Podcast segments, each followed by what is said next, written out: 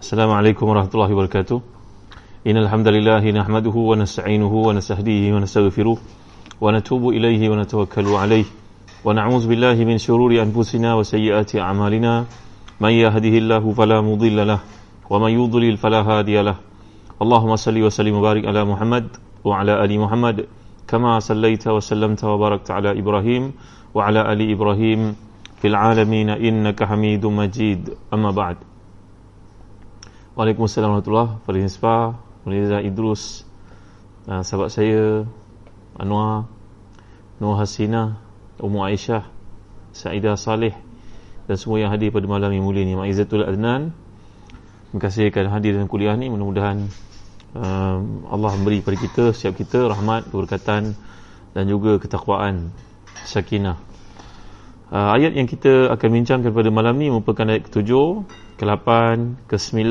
insya-Allah ke-10 dari surah uh, An-Naml iaitu surah Semut.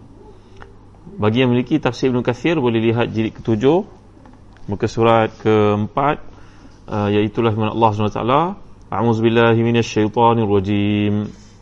إذ قال موسى لأهله إني آنست نارا إني آنست نارا سآتيكم منها بخبر سآتيكم منها بخبر أو آتيكم بشهاب قبس لعلكم تصطلون فلما جاءها نودي أن بورك من في النار أن بورك من في النار ومن حولها وسبحان الله رب العالمين يا موسى إنه أنا الله العزيز الحكيم.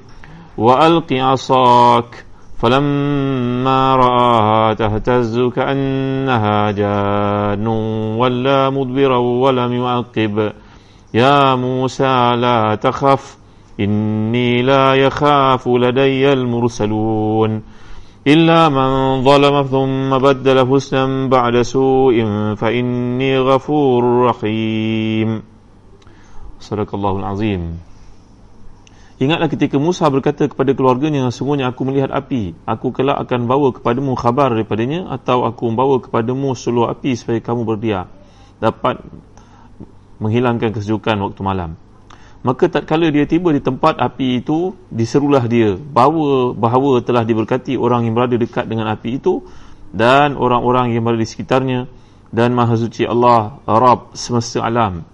Allah berfirman wahai Musa sungguhnya akulah Allah yang maha perkasa lagi maha bijaksana. Dan lemparkanlah tongkatmu. Maka tak kala tongkat itu menjadi ular dan Musa melihatnya bergerak-gerak seperti seekor ular yang menakutkan larilah dia berbalik ke belakang tanpa menoleh.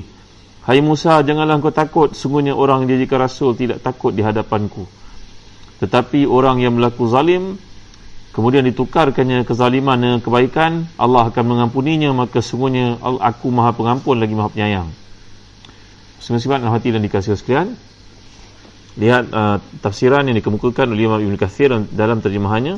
Allah pun berfirman kepada Rasulnya Muhammad sallallahu alaihi wasallam untuk mengingatkannya atas peristiwa Musa alaihi salam ketika dipilih dan diajak bicara oleh Allah. Maka Allah berfirman, "Idz qala Musa li ahli" Ingatlah ketika Musa berkata kepada keluarganya, iaitu ingatlah ketika Musa berjalan dengan keluarganya lalu tersesat jalan. Pada waktu malam itu adalah malam yang sangat gelap, tiba-tiba nampak cahaya dari bukit Tur di mana dia melihat api menyala dan bergemuruh. Maka Musa berkata kepada keluarganya, sungguhnya aku melihat api, aku kelak akan bawa kepadamu khabar tentangnya, iaitu tentang jalan. Atau aku bawa kepadamu suruh api supaya kamu dapat memanaskan badan, iaitu menghangatkan diri dengannya. Demikian yang terjadi sesuai dengan apa yang dikatakannya, dia kembali dengan bawa berita besar dan membawa cahaya yang menerang. Untuk itu Allah berfirman, maka tatkala dia tiba di tempat api itu, dia serulah bahawa telah diberkati orang yang berada dekat dengan api itu dan orang-orang yang berada di sekitarnya.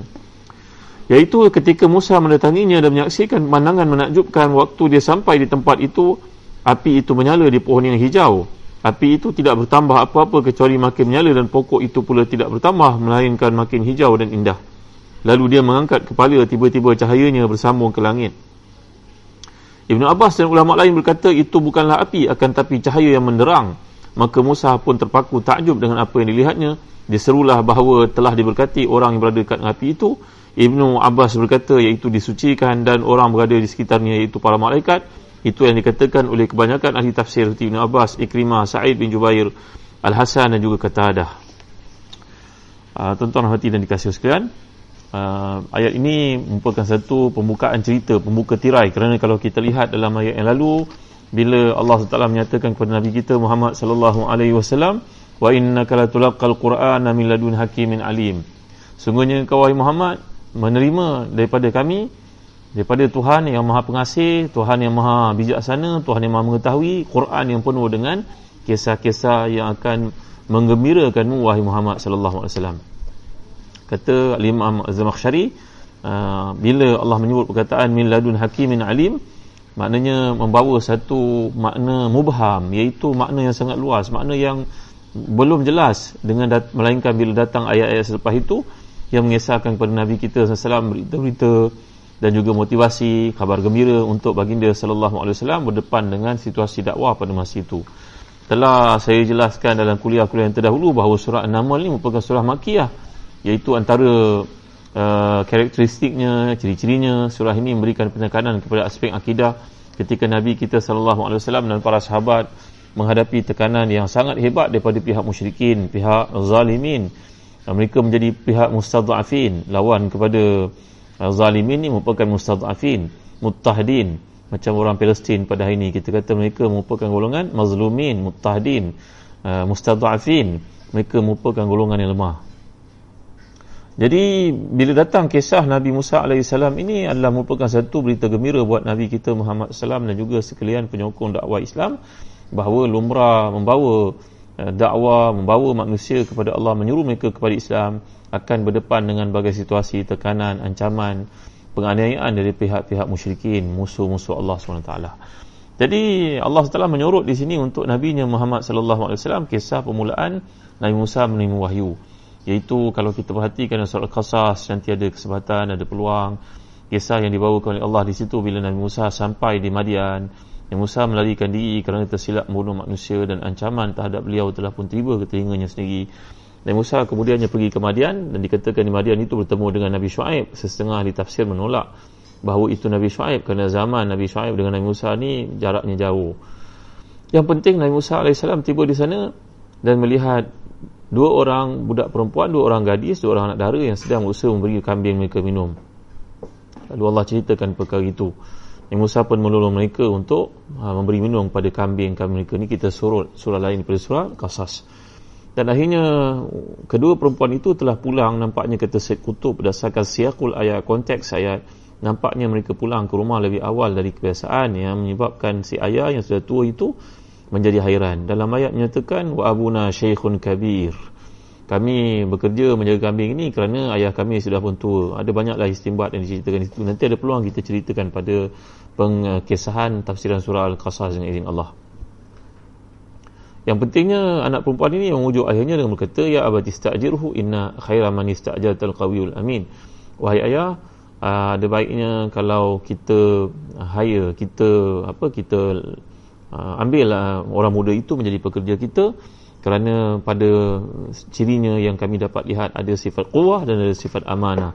Ini ciri kepimpinan yang penting. Ada lagi perkara lain berkaitan dengan ilmu, berkaitan dengan uh, sifat integriti dan sebagainya tapi dalam ayat surah Qasam menceritakan dua ciri itu iaitu inna khaira man istajalatul qawiyul amin sebaik-baik orang untuk kita pilih menjadi pekerja adalah memiliki sifat kuah dan juga amanah ayah ini pun termakan dengan cadangan si anak itu lalu dia pun menyuruh salah seorang anaknya memanggil Musa datang ke rumah menjemput datang untuk meneliti keadaannya. Lalu uh, lelaki salih ini ataupun dikatakan Nabi Shu'aib ini telah berjaya memujuk Nabi Musa AS mengatakan kepadanya ini uridu an unikihaka ihdab natayya hataini ala an ta'jurani thamaniya hijaj. Fa in atmamta ashran fa min indik wa ma uridu an ashuka alai satajiduni insyaallah minas salihin hai pemuda engkau dah kisahkan kepada aku tentang ancaman yang kau hadapi di Mesir itu engkau selamat di sini. Hendak tak engkau kalau aku nikahkan dikau dengan salah seorang daripada putriku ini dengan syarat engkau bekerja dengan kami sebagai maharnya selama 8 tahun kalau engkau genapkan 10 itu lebih baik bagimu. Jadi tuan-tuan dimuliakan Allah sekalian pada masa itu umur Nabi Musa adalah 30 tahun. Jadi Nabi Musa duduk di rumah lelaki yang salih ataupun Nabi Shu'aib itu selama nampaknya 10 tahun lagi dan dijodohkan dengan salah seorang daripada puteri lelaki yang salih ataupun Nabi Shu'aib itu. Dan kemudian di situ Nabi Musa belajar untuk menjadi Nabi. Kata sebagian daripada para ulama tafsir. Uh, tuan-tuan yang hati dan dikasih sekalian kemudian bila genap 10 tahun dia pun minta izin daripada pak mertuanya untuk membawa pulang isteri itu bertemu dengan ibunya di Mesir.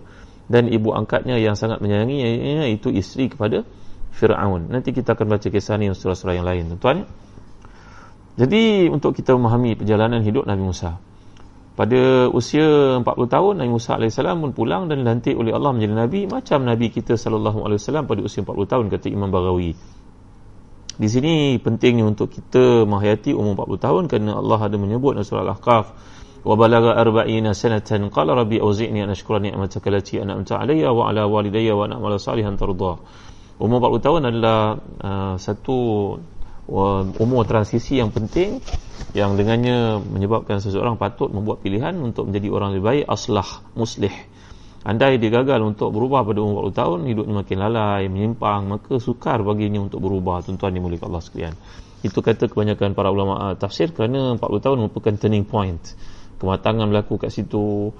Maka uh, kalau kita lihat dalam hidup kita sendiri pun kita belajar sampai umur 20 tahun. Contohnya 24 tahun dapat degree kalau rajin buat masters lagi 3 tahun 27 rajin sambung PhD 3 tahun lagi dapat PhD kemudian mungkin jadi seorang pensyarah universiti ke jadi orang penting di mana-mana PTD dan sebagainya.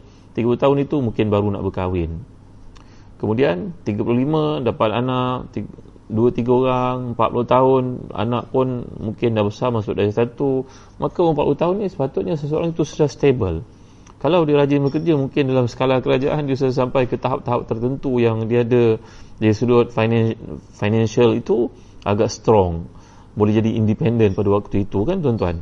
Jadi umur 40 tahun ni dalam kajian kata Imam Ghazali pun dalam kitab bertajuk Ayuhal Walad wa man jawaza arba'ina sanatan falam yaghlib khairuhu syarrahu falyatajahaz ila nar siapa yang umurnya sampai ke 40 tahun tapi kebaikannya belum mengatasi keburukannya maka hendaklah dia bersedia ke neraka. Dalam kata-kata itu penting untuk kita faham. Mengikut kajian oleh Imam Al-Ghazali Hujatul Islam yang terkemuka ini biasanya umur 40 tahun ni orang dah sudah pun stable daripada zaman dulu lagi. Sampai zaman sekarang. Sepatutnya 40 tahun ni tak sibuk dengan perkara-perkara yang melalaikan lagi. Sepatutnya. Jika dia mempunyai uh, foundation yang kuat dalam Islam agama dididik dengan akhlak Islam yang sempurna diajar oleh keluarga yang menitik beratkan hal-hal agama maka 40 tahun menyebabkan seorang itu makin bersiap sedia mempertingkatkan, memperbaiki dan Allah pun mengirim tanda-tanda tertentu seperti uban uh, seperti badan pun tidak kuat seperti orang sebelum itu ketika 20-an badan pun sudah tidak mungkin dah kena penyakit sikit-sikit maka tuan-tuan ini penting untuk kita faham Kembali kita kepada kisah Nabi Musa AS dalam ayat ini. Nabi Musa dilantik oleh Allah menjadi Nabi usianya 40 tahun di sini. Kata kebanyakan para ahli tafsir macam Imam Barawi, macam kitab Al-Mufradat, macam kitab uh, kitab kitab tafsir Imam Baydawi contohnya menyatakan usia pada waktu itu 40 tahun. Jadi dalam ayat ini bila Allah menyebutkan kepada kita semalam saya ada uraikan bagaimana indahnya ayat ini kalau kita perhatikan jadi Allah seperti menyatakan pada akhir ayat yang lalu yang kita lihat uh, tentang miladun hakimin alim Allah maha bijaksana maha mengetahui. Jadi ayat ini memerintahkan Nabi kita untuk mengingat salah satu peristiwa yang berkaitan dengan kisah Nabi Musa gunanya untuk menunjukkan hikmah dan ilmu Allah. Kerana Nabi diperintahkan untuk mengingat dan mengingat, dan mengingat, mengingatkannya seakan-akan ayat ini berkata ingatlah dan ingatkanlah tentang hikmah yang dan ilmu Allah yang kamu dapat lihat menerusi ketika Nabi Musa berkata kepada isterinya. Kepada isterinya dan telah saya huraikan semalam orang Arab di sudut penggunaan bahasa yang sangat halus mereka mengatakan li ahlihi. Hadza ahli. Kita kalau memperkenalkan isteri kita kepada orang Arab kita tak kata hazi zaujati kita kata hadza ahli. Hadza hazihi ummu fulan contohnya jadi di samping itu huraian tentang kisah Nabi Musa ini juga bagaikan menjelaskan kepada Nabi kita Muhammad sallallahu alaihi wasallam Wahai Muhammad, janganlah engkau gusar, engkau bimbang, jangan engkau resah kerana engkau bukanlah rasul yang pertama diutuskan oleh Allah ke muka bumi sebelum kamu ada ramai nabi antaranya Musa alaihi yang sangat banyak uh, keserupaan kisahnya dengan kamu. Kerana saya telah jelaskan pada kuliah lalu Nabi Musa ni pengkisahan tentangnya dalam Quran lebih daripada 23 tempat tujuannya untuk mengingatkan Nabi kita sallallahu alaihi wasallam betapa susah pun perjuangan wahai Muhammad Nabi Musa sebelummu pun juga mengalami kesusahan kesulitan yang sama Kata Al-Imam Tahir Ibn Ashur dalam tafsirnya yang bernama At-Tahrir wa Tanwir itu sangat menarik untuk kita baca kerana Imam Tahir Ibn Ashur ni suka berfikir luar kotak tuan-tuan.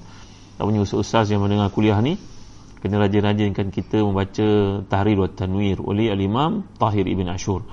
Beliau berkata bahawa penerimaan wahyu oleh Nabi kita Muhammad SAW uh, menghuraikan penerimaan wahyu yang sama oleh Nabi Musa AS.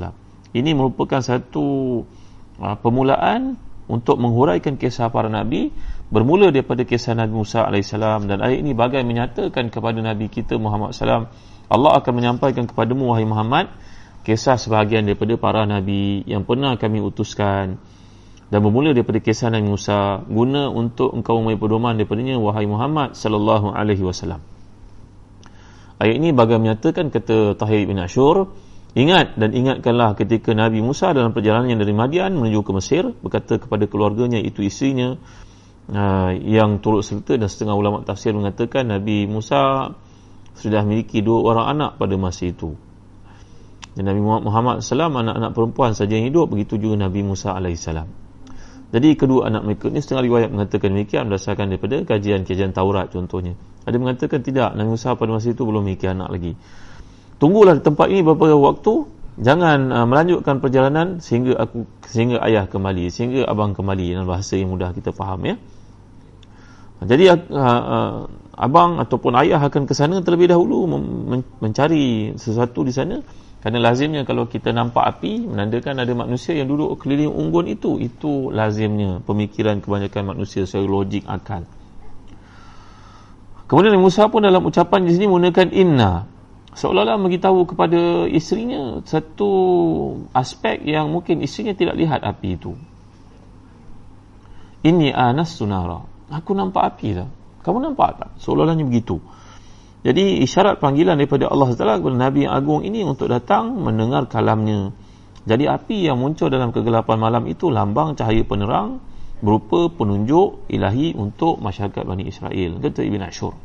Jadi bila api ini Nabi Musa merujuk kepada keterangan cahaya uh, yang akan memandu baginda untuk membawa Bani Israel dari hidup kegelapan kepada hidup kemuliaan. Hidup dalam penindasan oleh Firaun, hidup kepada keagungan, kepimpinan, kepemimpinan dan sebagainya. Jadi perkataan yang digunakan oleh Allah di situ anasu. Anasu ni kalau kita belajar bahasa Arab seperti yang saya jelaskan semalam dia perkataan anasa yang bererti kita uh, melihat satu dengan jelas ini bererti apa yang diperhatikan Nabi Musa ini sangat jelas agaknya baginda melihat di malam hari yang dingin itu dapat kita fahami daripada laras bahasa kat sini bahawa baginda begitu yakin akan dapat cebisan api ataupun unggun api untuk bawa pulang kepada keluarganya yang kesejukan dalam perjalanan tersebut. Nanti kalau tuan-tuan ada peluang tuan-tuan nak pergi ke Baitul Maqdis pergilah bersama dengan Zahran Travel. Kami bawa tuan-tuan pergi ke tempat-tempat ini untuk melihat, merasakan. Dan di situ ada Masjid Salahuddin Al-Ayubi. Bagaimana Salahuddin Al-Ayubi melawan dengan uh, Richard Lionheart. Bina masjid tengah-tengah pasir yang luas tu tuan-tuan. Masjid tu tidak apa huni pada hari ini tapi melihat kepada kehebatan perancangan strategik yang dilakukan oleh Salahuddin bayangkan tenteranya memiliki uh, bagai-bagai bangsa bangsa Kurdi, bangsa Hindi bangsa Arabi, bangsa Parsi jadi mereka ni bercakap bahasa apa agaknya tuan-tuan ni pada masa itu berkumpul di tempat-tempat yang ditandakan dengan nama makam. Makam ni bukanlah berarti kubur. Nanti kita ada peluang tuan-tuan ikut bersama kami di Dazan Travel. Kita pergi ke tempat-tempat ini point check-check point yang penting yang dulu Nabi Musa lalu ke situ. Dan Salahuddin mengambil peluang untuk menandakannya berdasarkan sejarawan pandangan sejarawan pada zamannya. Bagi uh, mengenang kembali sejarah dalam Al-Quran untuk difahami lebih lanjut tuan-tuan ya. Kawasan luas kontang, sejuk waktu malam yang amat sangat. Tak nampak manusia. Bahkan pada zaman moden pada hari ini pun tak ada orang duduk kat situ. Bayangkan yang Musa pulang dari Madian yang terletak bersebelahan dengan Jordan menuju ke Mesir melalui kawasan yang sangat menakutkan itu tuan-tuan. Dengan serigala banyak pada waktu malam binatang-binatang bahaya banyak waktu malam. Jadi Nabi Musa berkata kepada isteri dan anak-anaknya mengikut riwayat ini tunggu kat sini dulu rehat kat sini dulu duduk kat sini sampai ayah pulang. Ayah nak pergi ambil nun di atas bukit tu ada api. Mungkin boleh dapat bantuan. Kamu penat duduk rehat sini dulu. Jadi perkataan yang digunakan oleh Allah di sini tuan-tuan adalah menunjukkan betapa Nabi Musa AS masih yakin dengan apa yang dilihatnya itu dapat meringankan atau menghilangkan ketakutan mereka pada waktu malam menghilangkan uh, keresahan mereka pada waktu malam berjalan di tempat yang sangat gersang dan menakutkan valley itu tuan-tuan dimuliakan Allah sekalian. Jadi perkataan aw yang digunakan oleh Nabi Musa dalam ayat ini bila uh, baginda menyatakan yang Allah sebutkan Allah firmankan sa'atikum min habi khabarin aw atikum bi shihabin qabasil la'allakum tastalun aw di sini menunjukkan bahawa betapa berhati-hatinya baginda dalam ucapannya jadi baginda tidak pasti akan bawa bara api ataupun setakat dapat berita daripada orang yang berkumpul keliling api itu tentang arah perjalanan pada waktu itu. Maklumlah tempat itu sangat asing bagi baginda dan keluarganya. Nak kena bertanya. Zaman dulu tak ada GPS. Kalau bergantung pada arah bintang itu kalau orang yang cekap menggunakannya setengah malam tidak kelihatan bintang maka sukar juga untuk menentukan laluan yang tepat. La'alli atikum minha di sudut bahasa Arab kalau kita belajar perkataan la'alla. La'alla ni merujuk kepada satu benda yang mm, berbentuk taraji satu harapan yang belum pasti.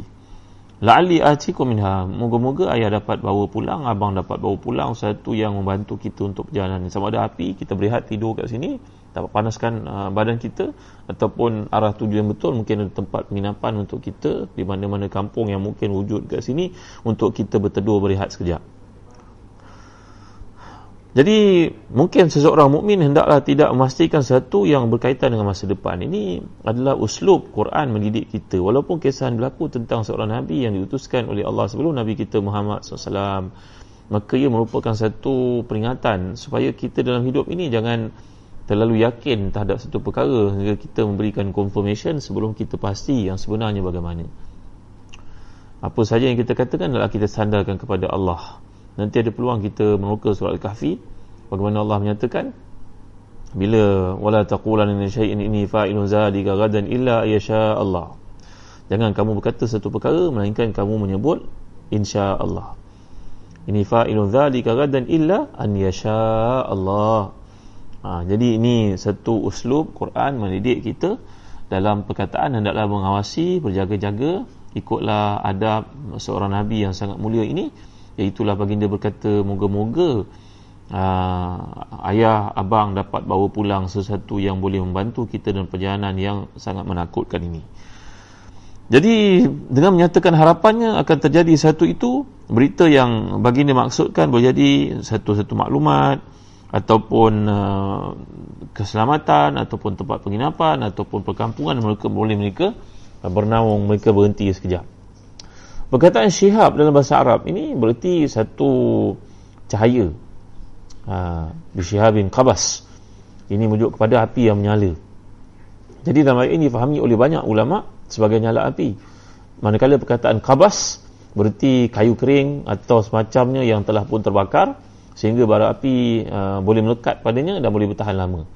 Jadi bisyihabin qabasin. Uh, nanti abang ataupun ayah bawa pulang api yang duduk pada kayu supaya dia berkekalan untuk tidak padam dan boleh membantu kita untuk memanaskan badan pada malam ini. Ha, jadi tuan-tuan hati dan dikasih sekalian. Kemudian datang ayat yang ke-8 iaitu firman Allah taala Falamma ja'aha nudiya an burika man fin nari wa man hawlaha wa subhanallahi rabbil alamin tak kala baginda tiba di tempat api itu diserulah kepadanya bahawa telah diberkati orang yang berada dekat dengan api itu dan orang yang berada di sekitarnya. Dan maha suci Allah Tuhan sekalian alam. Jadi dalam ayat ini bila dinyatakan nu dia amburika man finnar dipanggil kepada Nabi Musa ini. Dipanggil ni bentuk suspend lah tuan-tuan yang boleh sekalian. Kerana dalam Quran ada satu usul namanya usul tashwiq. Tashwiq ini berarti menarik kita untuk lebih memahami. Kan kalau kita perhatikan untuk menjadikan satu movie itu menarik dia buat satu satu apa satu benda-benda yang bersifat suspend di awal kan maka ayat ini juga menyebut diseru kepada Nabi Musa AS diseru anburika man finnar. Diberkati siapa yang ada berdekatan dengan api kalau kita belajar bahasa Arab perkataan yang digunakan oleh Allah kat sini kata al-Imam Ibn Jauzi dalam tafsirnya Zalil Masir burika man finnar ini ada tiga pendapat yang masukkan di situ. Dia berkati yang ada dalam api. Macam mana pula berkati yang berkati yang ada dalam api ya? jadi ada tiga makna yang disebut di situ. Kata Imam Ibn Jauzi yang pertama Quddisa man finnar wa huwa Allah azza wa jalla qala Ibn Abbas wal Hasan wal makna Quddisa man nadahu minan nar. Maksudnya kat sini diberkati memiliki segala keberkatan yang ada pada api itu kata Ibnu Abbas maksudnya kat sini adalah Allah Subhanahu Wa Taala sendiri. Ini merupakan pandangan Ibnu Abbas, Al Hasan dan sebagainya. Kita tak memaksudkan kat sini kata para ulama tafsir la Allah yahulu fi syai'. Kita tak boleh nak kata Allah masuk dalam api itu tidak. Tapi ayat ini merujuk kepada kesempurnaan cahaya yang ada pada waktu itu ia adalah Allah SWT diberkati Allah yang memiliki segala keberkatan maksudnya begitu kata Al-Imam Al-Muzi dalam riwayat pertama riwayat kedua mengatakan anna man zaidah wal makna burikatin nar man kat sini adalah satu bentuk zaidah zaidah makna tambahan jadi tambahan ini berarti untuk menjadikan ayat itu lebih perfect, lebih sempurna. Kerana dalam syarat kalau kita belajar, setiap kali bertambahnya satu huruf, tambahnya satu perkataan, maknanya menjadi lebih kukuh. Jadi, burikatin nar, maknanya dia berkati cahaya. Api maksudkan di sini, dalam riwayat ini mengatakan api itu maknanya nur, cahaya. Tuan ya?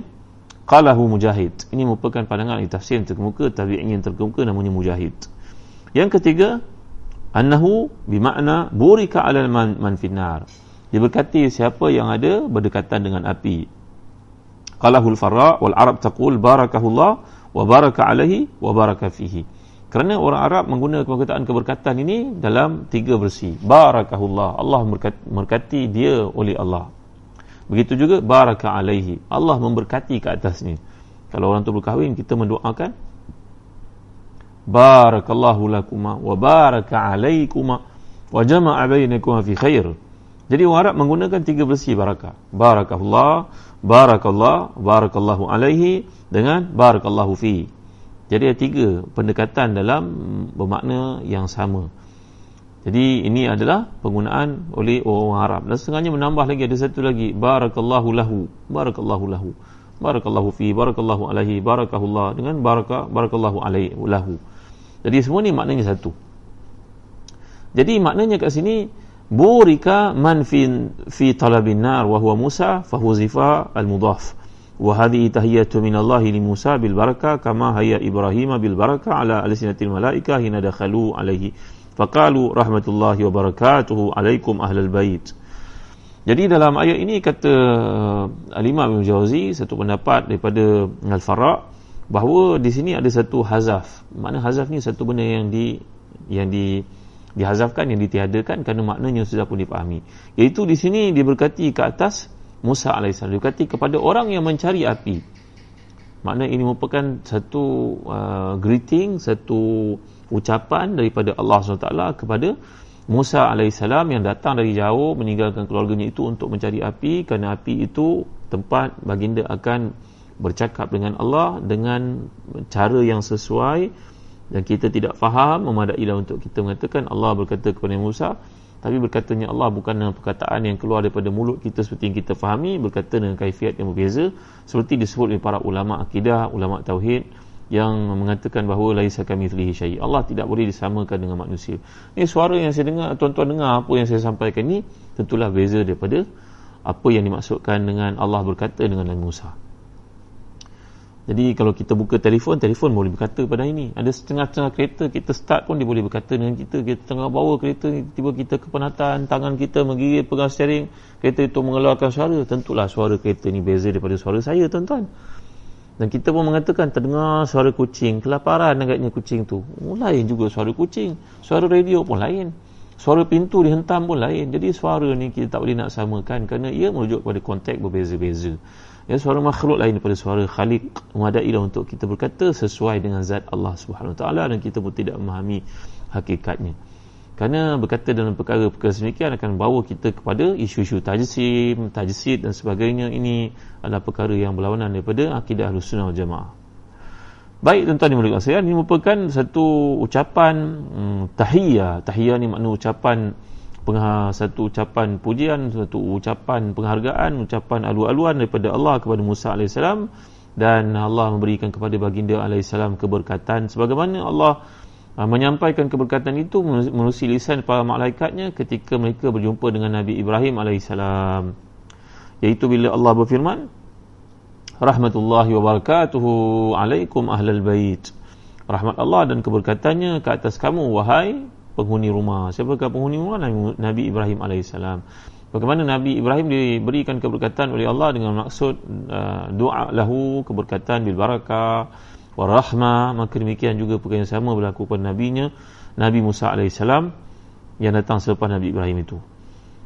Kemudian perkataan burika ini kalau kita lihat datang dengan beberapa makna kata Imam Jauzi. Ini hebatnya tafsir dan Masir pula oleh Ibn Jauzi kerana beliau bila mengemukakan satu pen, penjelasan tentang makna Al-Quran uh, daqaik lugatil Quran ke telitian penggunaan Quran maka beliau akan bawa datang bukti-bukti daripada syair-syair Arab bahawa bagaimana ia digunakan oleh orang Arab pada zaman kuno, zaman klasik, zaman jahiliah.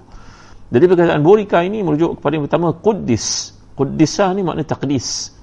Macam kita sebut Baitul Maqdis makna rumah yang penuh ke kesucian kemuliaan maka quddisa berarti dimuliakan burika ala wazan fu'ila makna quddisa makna dimuliakan ataupun yang kedua burika ini makna barakah datang daripada keberkatan kemudian waman haulaha haulaha sekitar api itu merujuk kepada tiga perkara yang beza tiga aspek yang beza. Yang pertama bahawa malaikat-malaikat yang turun berada pada waktu itu untuk uh, memuliakan Nabi Musa AS senang kalau kita faham kita boleh samakan Allah laisa kami fili syai kita boleh samakan Allah macam makhluk tapi kalau kedatangan seorang raja di satu tempat tentulah ada tenteranya ada pengiringnya ada polis dan sebagainya. Kita tak boleh samakan Allah dengan makhluk tuan-tuan. Tapi ini nak bagi simplify nak bagi faham. Maka yang ada di situ ketika pelantikan Nabi Musa adalah malaikat-malaikatnya. Qalahu Ibnu Abbas wal Hasan wasani bermakna Musa wal malaika dimasukkan wa man haulaha dan siapa yang ada di sekitarnya keberkatan yang Allah berikan kepada mereka itu Nabi Musa dan juga malaikat. Yang pertama tadi mengatakan malaikat saja. Yang kedua Nabi Musa dan juga malaikat-malaikat. Qalahu Muhammad bin Ka'ab al-Qurazi. Ini kata seorang tabi'i Muhammad bin Ka'ab al-Qurazi. Pandangan ketiga iaitu Musa. Kerana yang dimaksudkan di sini fiman yatrubuha wa huwa qaribun minha. Ma'uman haulaha ni adalah merujuk kepada kemuliaan diberikan kepada Nabi Musa AS uh, macamlah kalau kita berkata kepada anak-anak kita ya, anak kita rajin belajar sebagai contohnya kita kata kepada anak kita keberkatan bagi yang duduk dekat meja. Maka fahamlah yang duduk dekat meja tu anak lah yang suka membaca lah sebagai contohnya. Keberkatan bagi mereka yang bangun waktu pagi kita merujuk kepada anak kita lah tu. Jadi dalam ayat dimasukkan di sini pujian Allah kepada Nabi Musa AS sebenarnya. Kemudian uh, tuan-tuan hati dan dikasih jadi telah saya jelaskan tadi bila Allah menyebut perkataan nu dia dipanggil dalam bentuk pasif. Ya kalau bentuk aktif ni adalah nada. Tapi bila nu dia tazanufu ya itu berarti pasif. Jadi penggunaan bentuk itu menggambarkan bahawa pada mulanya Nabi Musa AS tidak perasan sama sekali ada yang manggil namanya ataupun dia dijemput datang ke situ. Jadi penggunaan itu untuk menimbulkan rasa tashwid yang telah saya jelaskan tadi rasa rasa nak mengetahui lebih lanjut. Ini unsur-unsur dramatik yang ada dalam Quran. Ha, kita akan lihat Nabi Musa AS ni meminta kepada Allah dan surah Taha ketika baginda merasa takut tongkatnya bertukar menjadi ular dan tangannya mengeluarkan cahaya putih. Nabi Musa kemudian meyakini dia dipilih oleh Allah dan doa Nabi Musa yang paling hebat saya tuan-tuan mari kita lihat surah Taha. Rabbi syrahli sadri wa yasirli amri wa uqdatan min lisani yafqahu qawli waj'al li wazira min ahli haruna akhi ushdud bihi azri kay nusabbihaka nazkuraka katsira innaka kunna kunta bina basira Nabi Musa AS meminta dalam kehidupannya doa yang paling azam, doa yang paling utama. Iaitu Nabi Musa AS minta kepada Tuhannya supaya dipilih seorang pembantu. Ini menarik lah tuan-tuan. Bahagian ini cukup menarik untuk kita faham. Nanti kita sampai suatu yang saya cerita sikit saja. Iaitu Nabi Musa minta kepada Allah abangnya sendiri menjadi pengiringnya. Kerana kita tahu lidah Nabi Musa ni agak uh, tidak lancar kerana pada masa kecil telah pun diberi pilihan oleh Uh, Firaun ketika Nabi Musa masih baby dan selalu menarik janggut Firaun dalam cerita Israel yang sampai kepada kita akhirnya Mus- Firaun jadi takut dan nak bunuh Musa ini seperti mana dilakukan kepada anak-anak lelaki yang lahir daripada Bani Israel dibunuh maka isterinya mewujudnya supaya memberi kepadanya pilihan antara api dengan mutiara emas. Api dengan emas ataupun benda lain makanan contohnya riwayat yang lain. Maka Nabi Musa pun mengambil api makannya. Maka api itu menyebabkan lidah Nabi Musa AS ini agak uh, tidak lancar macam lidah orang lain. Bukan tidak lancar apa dipanggil? Seperti apa istilahnya? Nah, apa saya nak sebut tuan? Lidahnya seperti pelat. Ah seperti pelat. Maka Nabi Musa AS telah pun meminta kepada Tuhannya supaya melantik abangnya bersama-sama menjadi rasul dalam misi yang penting itu. Di sini menjadi pengajaran kepada kita. Nanti saya cerita tuan-tuan ya. Takut terlupa. Bahawa dalam hidup ni jangan lupa mendoakan orang-orang keliling kita dan mulakan dengan adik-beradik kita, ibu ayah kita, kita dah belajar surat Isa yang lalu. Anak-anak kita, tolong jangan lupa tuan-tuan dimuliakan Allah sekalian. Saya dah cerita dulu Allah bin Mas'ud radhiyallahu anhu. Tak kala bangun waktu malam melihat anaknya bernama Abdul Rahman dia pun pegang kepala anaknya Abdul Rahman berkata wahai anakku kalau tidak kena kau ayah tak bangun malam nak. Allahu Akbar Masya Allah Tabaraka wa Ta'ala. Dan lagi yang menariknya bila Nabi Musa minta kepada Tuhannya supaya ada pilihan pembantu Harun abang dia untuk membantunya dalam dakwah menunjukkan kepada kita banyak kerja dakwah ni perlu kepada sokongan, dokongan. Perlu kepada teman, teamwork. Tak boleh buat seorang-seorang. Kalau kita merasakan di kita Musa main frame dalam dakwah backbone mesti ada Harun untuk bantu kita kalau orang itu Musa kita dia Harun kalau kita Harun, Musa dia Harun Harun mesti ada dalam kehidupan bagi si Musa. Dua figure yang sangat penting. Jadi Allah bawa ayat ini untuk kita melihat kepada aspek teamwork. Kerana tidak boleh buat kerja dakwah ni seorang diri tuan-tuan eh. Jadi dalam konteks ayat ini saya kutuk memberikan satu penjelasan dalam kitabnya Fi Zilalil Quran. Penggunaan pasif dalam ayat ini dia iaitu dipanggil sebagai satu isyarat tidak mungkin menetapkan di mana sumber suara itu dan tidak tahu di mana, mana arahnya. Kerana ini cara Allah memanggil hambanya. Kerana Allah tidak bertempat untuk kita samakan dengan makhluk untuk kita faham. Madailah bagi Allah menyatakan nu dia man fi anburika man finnar dipanggil. Daripada mana suara itu? Tidak kita ketahui kerana Allah tidak bertempat wujud tanpa tempat untuk kita faham jadi tidak juga dapat dihuraikan gambaran dan caranya. Bagaimana Musa mendengar menerimanya kerana kita dalam akidah al-sunnah jamaah tidak boleh menjelaskan perkara berlanjut sebagaimana akidah para salaf iaitu ketika mereka mentafsirkan ayat al-istiwa ma'lum wal kaifu majhul wal imanu bihi wajib wal wasfa'alu anhu bid'ah. Kata Imam Malik ketika ditanya tentang bagaimana Allah duduk dalam ayat uh, surah Taha Ar-Rahmanu ala tawa maka jawapan Imam Malik al-istiwa ma'lum. Duduk itu bahasa Arab faham. Wal kaifu majhul. Cara kaifiatnya kita tak boleh terangkan kerana Allah tidak sama dengan makhluk. Wal iman bihi wajib. Beriman dengan ayat-ayat mutasyabihat ini hukumnya wajib. Wasu'alu anhu bid'ah. Bertanya lebih-lebih lanjut menghuraikannya sehingga Allah tidak sama dengan makhluk akan menyebabkan kita terjerumus dalam perkara bid'ah. Imam Malik bila orang bertanya soal itu dihalaunya keluar dari majlis ilmu beliau Imam Malik imam yang sangat tegas. Majlisnya semua orang diam. Tak ada gelak ketawa langsung. Bahkan ada polis pula tolong jaga. Siapa yang bertanya soalan-soalan tak patut angkat orang dibawa keluar. Kalau tak mau keluar angkat dibawa keluar. Jadi tuan-tuan madailah untuk kita kata Allah memanggil Nabi Musa AS dengan kaifiat yang kita tidak tahu. Tapi dalam ayat yang kita faham di sini panggil bercakap kita maksudkan begitu tapi ini adalah untuk wajib takrib untuk memudahkan kita faham ya kerana ada pihak yang suka untuk menyembuhkan isu-isu ini mengkategorikan orang dalam golongan tertentu mengatakan orang menyamakan Allah dengan makhluk ini tindakan-tindakan tak bertanggungjawab. Saya bercakap kepada tuan-tuan sekalian adalah tuan-tuan ini cintakan kepada ilmu. Jadi kita belajar. Kita tahu dalam semua bahasa di dunia ada kiasan kata ada simpulan bahasa. Tentulah maksud tidak dibenarkan masuk ke tempat yang ke kaki tangan. Kaki tangan ni masuk apa tuan-tuan? Kaki dengan tangan yang boleh masuk bilik. Bukan begitu kan dia memeluk Islam. Adakah Islam itu satu tiang untuk dipeluk. Dia masuk Islam. Adakah Islam itu satu binaan untuk dimasuki. Jadi penggunaan perkataan seperti ini namanya simpulan bahasa kiasan kata. Dalam Quran pun sangat banyak pendekatan seperti ini. Maka naklah kita faham, janganlah kita pergi detailkan perbincangan sehingga menyebabkan terjerumus dalam perkara-perkara yang ditegah oleh ulama terdahulu untuk menyamakan Allah dengan makhluk. Jadi alhasilnya Nabi Musa dipanggil dengan cara tertentu dan menerima dengan cara tertentu bagaimana ia terjadi kita tidak mengetahuinya kerana itu urusan Allah SWT. Jadi kita wajib beriman dengannya tetapi kita tidak perlu mempertanyakannya mempersoalkannya menanyanya detail untuk faham. Kerana ia di luar kemampuan manusia untuk memahami gambaran yang sebenar demikianlah ulasan oleh Syed Qutub rahimahullah syahid dalam tafsirnya tafsir fizik Al-Quran. Jadi perkataan burika ini berfungsi untuk mentafsirkan kandungan panggilan itu sama lah seperti kita katakan uh, dalam ayat ini bahawa diberkati diberikan kemuliaan keagungan kepada Musa AS yang berada di tempat itu pada masa itu ketika datang perintah Allah itu.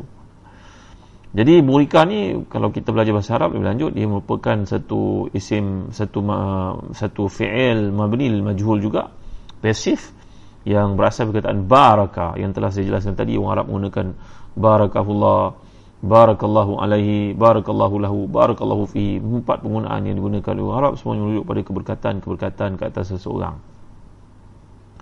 Jadi barakah ni datang perkataan barakah yang berarti kebaikan yang melimpah. Saya telah huraikan kepada tuan-tuan banyak kali perkataan barakah ni juga merujuk pada birkah. Birkah ni maknanya kolam. Kolam ni kalau dibayangkan macam tasik diceduk airnya tidak mengurangkan sedikit pun daripada kuantitinya maka demikianlah kebaikan yang mengalir dalam hidup seseorang bila diberikan oleh Allah ia tidak akan berkurangan. Keberkatan itu bukan pada banyaknya tapi pada kualitinya tuan-tuan dimuliakan Allah sekalian. Jadi maksudnya dilimpahkan oleh Allah aneka bentuk kebaikan bagi siapa yang dikasih olehnya dalam konteks saya ini kepada Nabi Musa AS ada juga yang pendapat bahawa ayat ini berarti ucapan salam daripada Allah kepada Nabi Musa AS macam salam Allah kepada Nabi uh, Ibrahim yang telah saya uraikan dalam surah Hud. Bila Allah menyatakan rahmatullahi wabarakatuh alaikum ahlal bait Allah memberkati ke atasmu rahmatnya ke atasmu dan juga salamnya ke atasmu wahai keluarga yang diberkati keluarga Nabi Ibrahim maka Allah juga mengucapkan salam kepada Nabi Musa AS jika kita memahami dalam hmm, versi ini. Kemudian tuan-tuan rahmati dan dikasih sekalian keberkatan ditekankan di sini kepada siapa? Sebagaimana difaham difahami perkataan man. Ha, jadi ha, tuan-tuan kemudian perkataan yang digunakan oleh Allah lagi subhanallah dalam ayat ini bila Allah menyatakan wa subhanallahi rabbil alamin. Jadi subhanallah dalam ayat ini merupakan perintah kepada Nabi Musa supaya sentiasa mengucapkan dan uh, menajamkan memperkukuhkan ucapan tasbih eh, kepada Tuhannya dalam dirinya sentiasa. Dia mengandungi penyucian uh, terhadap Allah Subhanahu Wa Taala dari segala kekurangan. Dan dia merupakan satu manifestasi rasa syukur hamba ini kepada Tuhannya kerana dia mendapat pembelaan penjagaan mendapat ilmu mendapat uh, pak mentua yang baik mendapat isteri yang salihah yang hebat. Dan perjalanannya ini akan ditemani dengan bimbingan cahaya petunjuk mukjizat yang Allah berikan kepadanya. Maka wajar bagi nabi ini untuk mengucapkan tasbih kepada Allah Subhanahu wa taala. Jadi bila datang cerita-cerita seperti ini inilah bentuk tasbitul fuad. Kadzalika linuthabbita bihi fuadak. Wa tarnahu tertila. Kita bincangkan pada hujung surah Isra yang lalu Kenapa ke Allah menurunkan ayat Quran ini tidak sejumlah wahidah Quranan faraqnahu litaqra'u 'ala nasi 'ala mukfin. Kami turunkan Quran ini untuk engkau bacakan oleh Muhammad secara beransur-ansur. Supaya apa? Tathbitul fuad. Linuthabbita bihi fuadak. Jadi bila berlaku keributan, tekanan dalam dakwah Nabi, penindasan, kematian para sahabat, dibunuh sebagai syuhada, turun ayat ini untuk mengembirakan Nabi sallallahu Nanti berlaku lagi penindasan kezaliman, penganiayaan pada utuh lain kepada Khabar bin Arat yang telah kita bincangkan. Turun ayat baru untuk menenangkan Nabi dan umat Islam lagi bahawa kemenangan pasti akan datang. Bersabar dahulu. Jadi itu maknanya tasbitul fuad. Maknanya tasbit al-fuad. Menguatkan Nabi SAW. Kalau semuanya turun sekali kisah Nabi Musa habis satu episod, tak ada lagi turun sebab itu. Maka tasbitul fuad itu kata Mutawli Syarawi, Mutawli Syarawi ia berlaku sekali. Tapi kalau berlaku banyak kali turunnya banyak kali dan angle-angle berbeza-beza maka ia akan dapat menenangkan mengembirakan hati Nabi kita Muhammad sallallahu alaihi wasallam. Jadi ketika itu baginda melihat apa yang diduganya api di satu tempat uh, itu memberi satu isyarat kepada kita bahawa Allah Subhanahu Wa Taala memuliakan tempat itu dan Allah beri kepada baginda satu pelantikan yang hebat, beri kepada satu tanggungjawab yang agung Jadi kalimah subhanallah juga menggambarkan satu yang sangat menakjubkan, satu yang sangat aneh. Jadi ayat penggunaan ini merujuk kepada satu peristiwa yang dialami oleh Nabi Musa, pengalaman yang sangat menakjubkan. Setiap kali kita melihat perkara yang mengagumkan, kita ucap, Masya Allah la quwata illa billah. Setiap kali kita melihat benda yang mengagumkan, ucaplah subhanallah. Jadi jangan sebut, wah cantiknya, amboi cantiknya. Ini perkataan tak ada pahala tuan-tuan. Macamlah kalau orang telefon kita, kita ucap Assalamualaikum warahmatullahi wabarakatuh. 30 pahala. Tapi kalau sebut Hai. Ini siapa nama? Ini Abdul Rahman. Ya, Abdul Rahman cakap. Kalau cakap setakat itu, tak dapat apa-apa tuan-tuan. Kalau mulakan dengan Assalamualaikum warahmatullahi wabarakatuh. Para ulama dalam fatwa-fatwa mereka termasuklah di JAKIM, fatwa di peringkat kebangsaan, fatwa di negeri-negeri seperti Sabah, Sarawak, mufti-mufti yang mulia sahibu samaha ashabu samaha wal fadilah telah pun memberikan ketetapan izul hukum tak salah untuk kita mengucapkan salam kepada non muslim dengan harapan itu menjadi pintu yang dikuak untuk mereka masuk Islam. Dakwah untuk mereka. Bahkan tak lama lagi kita akan buat ibadah korban. Banyakkan ulama Islam memfatwakan kalau daging korban ni boleh diberi kepada non muslim yang fakir yang miskin. Tapi dahulukan orang Islam terlebih dahulu kalau kita buat akikah pun nama tak wajar kita buat akikah tu. Tiba ada pula bahagian untuk orang Islam bahagian bukan Islam. Apa salahnya kalau mereka makan? Mana ada larangan yang melarang mereka makan daging akikah untuk klien baby ni tadi anak ni tadi baru tak boleh makan oleh orang, Islam, orang bukan Islam? Jadi tuan-tuan aspek uh, dakwah seperti ini harus kita mainkan. Kerana tak semua orang mampu untuk bercakap seperti Dr. Zaki Naik. Tak semua orang mampu untuk bercakap macam Mufti Ismail Mink tak semua boleh begitu. Jadi kita yang punya tanggungjawab untuk berdakwah ni dalam konteks kita ajaklah orang makan. Bagi mereka kalau ada ke, keperluan mereka benar-benar miskin mudah-mudahan jadi sebab untuk mereka masuk Islam. Jadi tuan-tuan hati dan dikasihkan bila kita lihat perkataan-perkataan macam ni perkataan mendatangkan pahala. Subhanallah masya-Allah tabaraka wa taala. Assalamualaikum warahmatullahi ajar anak-anak kita untuk biasa mengungkapkan kalimah mulia ni. Kita telefon. Ya ba Lepas cakap, ya abah, cuba cakap, Assalamualaikum abah. Assalamualaikum warahmatullahi wabarakatuh abah. Latih anak kita supaya jangan malu untuk mengungkapkan kalimah-kalimah tauhid. Kalimah-kalimah kemuliaan. Dan dia satu zikrullah, tuan-tuan dimuliakan Allah sekalian. Nah ini teguran lah kerana ada sebahagian daripada umat Islam pada ini lidahnya keluh untuk mengatakan kalimah-kalimah suci seperti ini. Dia lebih terdorong untuk berkata kalimah-kalimah yang tak ada pahala pada ini. Apa nak buat? Terlalu banyak pengaruh movie yang dilihat sehingga dia melihat apa yang ada dalam budaya kehidupan orang-orang sesat di luar sana yang tak boleh beri syafaat kepadanya itu lebih baik daripada apa yang dibawa oleh Rasulul Ummah Rasul Syafaat Nabi kita Muhammad sallallahu alaihi wasallam. Jadi tuan-tuan dan hati dan dikasih sekalian, ucapan ini adalah untuk mengajar nabinya Musa alaihissalam supaya sentiasa mengucapkan kalimah itu. Kalimatani saqilatani al-mizani khifatani ala lisani habibatani lirrahmani subhanallahi azim subhanallah bihamdi dua kalimah. Ya tuan-tuan boleh dengar nasyid ini? Boleh hamad tayyib? Nasyid yang sangat menarik ya? Kalimatan habibatan ila rahman saqilatan ala al-mizan ha, tuan-tuan dua kalimah yang sangat mudah untuk diucapkan. Ringan atas bibir berat atas timbangan. Sangat dicintai oleh Ar-Rahman. Apa kata dia?